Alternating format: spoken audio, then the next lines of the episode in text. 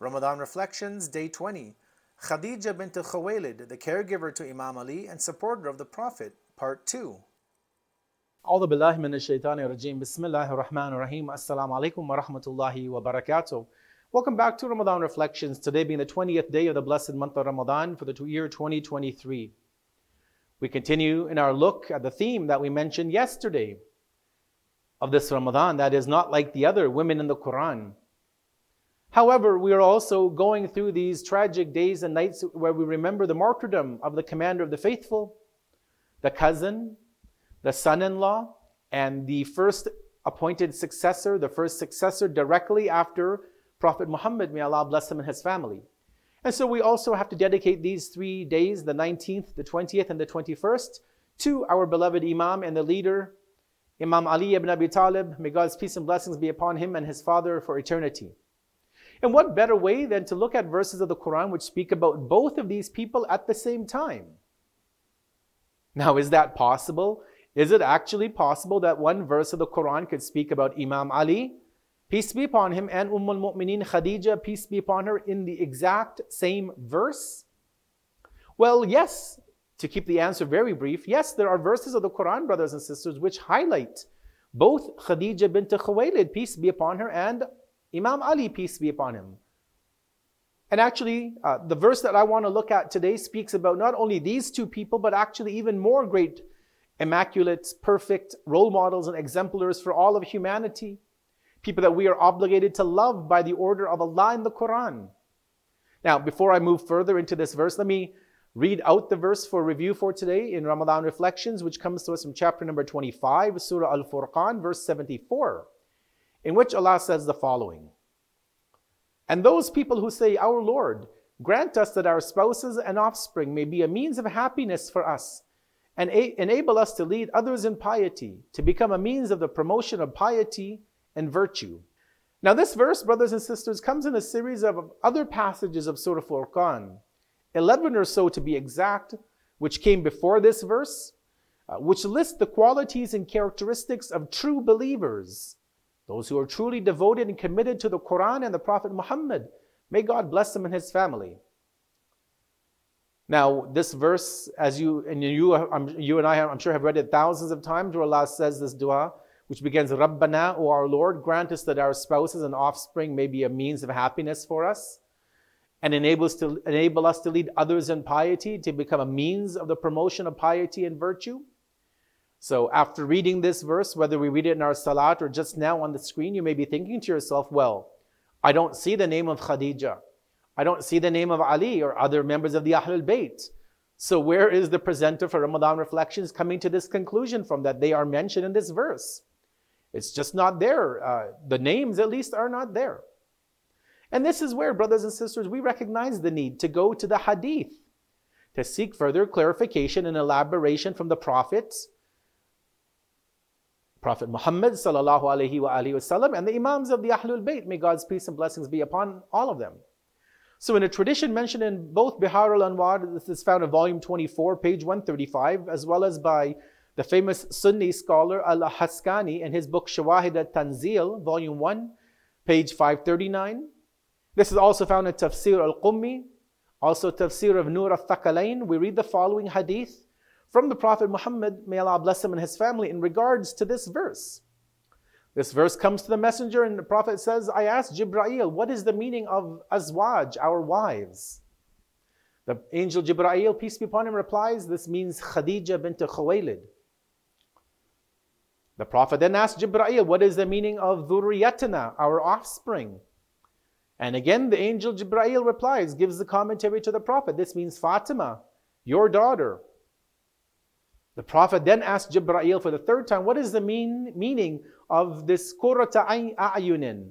This means of happiness for us, that one which will illuminate and make our eyes resplendent and, and radiant and joyful. And the angel Jibra'il replies, Al-Hassan and Al-Hussein. The Prophet then asks Jibra'il, and what is the meaning of وَجَعَلْنَا لِلْمُتَّقِينَ imama and enables to lead others in piety? To become a means of the promotion of piety and virtue, to be an imam of taqwa. And to this, the angel Jibra'il replies, This is none other than Ali ibn Abi Talib. May God's peace and blessings be upon all of these great personalities. Subhanallah, brothers and sisters, even when we least expect it, expect it. Expect to see the name and the mention of Imam Ali, of Fatima, of Hassan and Hussein salam in the Quran.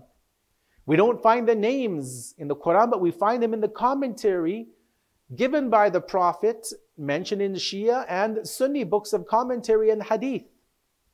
And as history will confirm, brothers and sisters, that Sayyidah Khadija, peace be upon her, that she only unfortunately lived a blessed life of 24 years with the Prophet, but in that short time span, she was not only the queen of the Arabs, she was the one who trans, she was uh, transformed, I should say, by her marriage to Prophet Muhammad into being Umm al-Mu'mineen.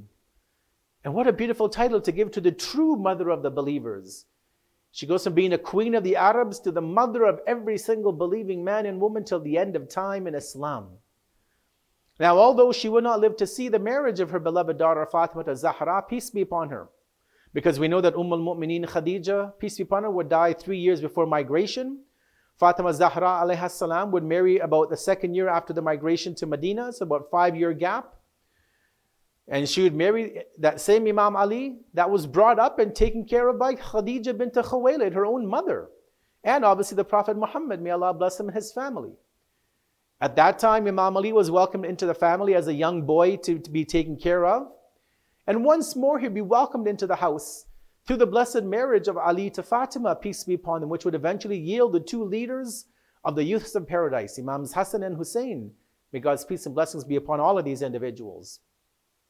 So, just as we noted in the beginning with the verse of Surah Al Furqan, I also conclude that these five individuals, namely Khadija bint Khuwaylid, Ali ibn Abi Talib, Fatima az-Zahra, Imams An Hassan and Hussein, peace be upon him, were noted in the Quran in the beautiful dua noted in Surah Al Furqan. And this is a dua that you and I pray many times in our qunut, where we say, Oh, our Lord, grant us that our spouses and offspring may be a means of happiness for us. Enable us and enable us to lead others in piety, to become a means of the promotion of piety and virtue.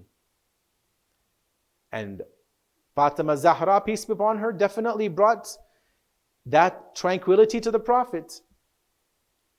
Umm al-Mu'mineen Khadija definitely was there to support the Prophet. Imam Ali ibn, ibn, Abi Talib salam, peace be upon him, was there to support the Prophet. Imams Hassan and Hussein, peace be upon them, were there to be the light of the eyes of the Prophet and support and continue on the mission and the message of Rasulullah well after his demise. So we conclude here, brothers and sisters, on the 20th of the month of Ramadan, and we continue to remember the martyrdom of our beloved Imam, the Imam of humanity, the Imam of humanity and jinn, the commander of the faithful, the prince of the believers, Ali ibn Abi Talib, may God's peace and blessings be upon him. On the 20th of the month of Ramadan, he was suffering at home in the masjid in the city of Kufa. People were th- flocking to his house, knocking at the door, wanting to see him. Well, obviously, his, his eldest, Imam Hassan, had to keep the people at bay. People just couldn't walk in and see the Imam because of the physical state he was in, the energy he was losing. We're told in the books of Maqtal of the, of the traditions of the martyrdom of Imam Ali, peace be upon him, that his body was changing color. The poison had gone in from the skull and it was continuing into his body. But yet, still in this very pre- precarious situation, he would still be quoted as saying, Saluni, Saluni, kabla an tafqiduni. Come and ask me, ask me whatever you want before you lose me. Because he would say that he knows the ways towards the heavens, he knows those paths better than the paths of the earth. He was, after all, the door of the city of knowledge. He was the gate to the knowledge of Rasulullah sallallahu alaihi wa alihi. And so people wanted to not only give the, the condolences and see him in those last moments, but to benefit from his knowledge and wisdom. And God willing, we will continue tomorrow, brothers and sisters, in the 21st of the month of Ramadan, the day where Imam, Imam Ali, peace be upon him, was finally martyred. And we will look at one more aspect of not like the other women in the Quran. Until then, wassalamu alaikum jami'an wa rahmatullahi wa barakatuh.